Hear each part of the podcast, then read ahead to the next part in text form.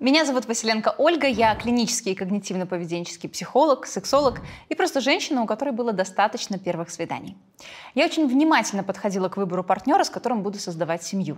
Я ходила на свидания с разными мужчинами и благодаря этому все лучше понимала, кто мне на самом деле нужен. Я задавала вопросы, я смотрела на поведение, и чаще всего мне хватало одного свидания, чтобы понять, что это не мой человек. Но такой подход у меня был не сразу. Сначала я потратила лет пять на всякие книги о том, что должна женщина, как себя вести, что говорить, делать и как дышать.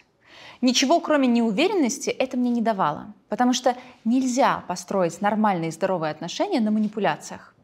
И сколько времени я потратила на размышления в духе «ну вот, я все делаю по правилам, но никто со мной отношений не хочет. Я какая-то не такая».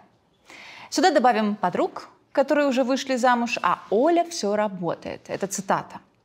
А я не только много работала, я еще и очень много училась. Но все равно старалась выделять время в своем графике на свидание и знакомиться с мужчинами. В основном это были интернет-знакомства. Но иногда также были знакомства по работе, учебе, ну или на какой-нибудь тусовке по интересам.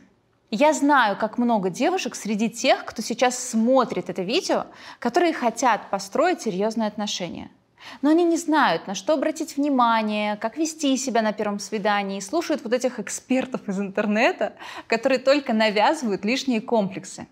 Поэтому я не просто поделюсь с вами своим опытом, но и объясню, как это работает с точки зрения психологии и здравого смысла. Что важно сделать до первого свидания? Первое. Хорошо бы понять, кто вам нужен. Какие ценности у этого человека, его образ жизни, увлечения, политические взгляды, сейчас особенно актуально.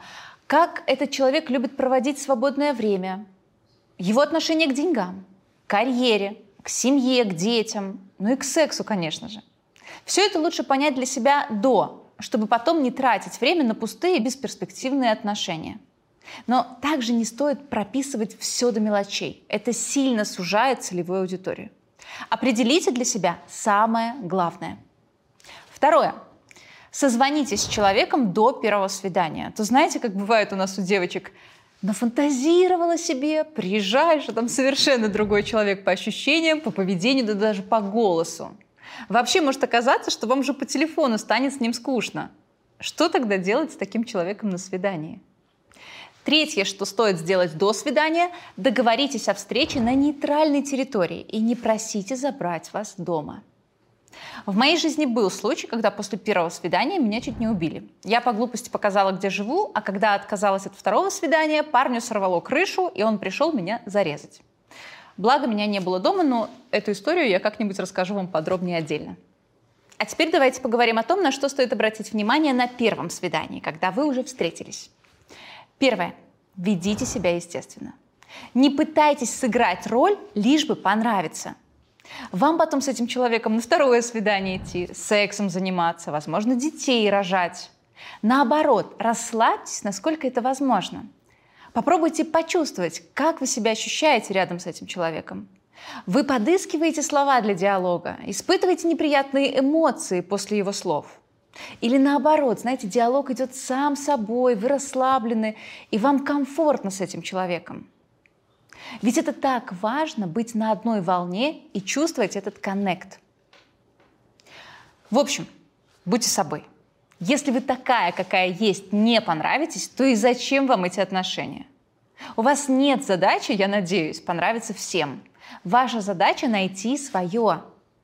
И играть роль на первом свидании – это как покупать платье на два размера меньше со словами «ну я потом похудею». Ведь гораздо комфортнее сразу взять платье своего размера, которое сядет как надо и в котором вам будет хорошо. Следующий важный пункт – внимательно слушайте человека на первом свидании. Не для того, чтобы побыть бесплатным психологом и ему понравиться, а для себя – вы после слов человека как себя чувствуете? Знаете, иногда на свидании уже по каким-то коротким фразам понятно, что с этим человеком будет насилие в отношениях.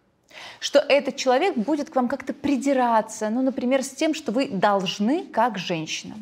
Я вспоминаю сразу одно свидание, где мне сделали замечание за то, что я вышла из машины сама. Господь наградил меня руками, парень, и я могу сама потянуть ручку и открыть себе дверь. Но он был уж очень недоволен тем, что я не дала ему проявить свою мужественность. А мне не нужен был партнер, у которого столько лишних правил в голове. Следующее, на что стоит обратить внимание на первом свидании, это разговор о том, сколько говорить и сколько молчать. Я иногда вижу такие рекомендации о том, что нужно соблюдать баланс общения. И важно женщине на первом свидании молчать, слушать и вот это все. Простите, но если я буду думать на свидании, сколько мне говорить и когда мне заткнуться, то расслабиться и комфортно пообщаться мне точно не получится. Коннект или есть, или его нет. Вообще не парьтесь за то, сколько вы должны говорить или молчать. Вернитесь к пункту выше о естественности. Вы болтушка? Ну и прекрасно. Вы любите помолчать? Тоже отлично. Главное, чтобы вам было комфортно. А второй человек уж сам решит, нравится ему это или нет. Следующее. Задавать ли серьезные вопросы на первом свидании? Вообще не парьтесь за это. Возник вопрос? Задайте. Нет, просто пообщайтесь. Хотите спросить человека о его планах на будущее? Спросите. Видите, что диалог ушел в другую сторону или вам не хочется вообще это обсуждать? Да и не делайте этого. Может, вам вообще человек не понравился, и вам с ним даже на второе свидание не идти. Напишите в комментариях о том, как вы познакомились со своим партнером и каким было ваше первое свидание. А может быть, вы дадите свои рекомендации? У меня на этом все. Если вы не подписаны на канал, то сделайте это прямо сейчас. И до встречи в субботу.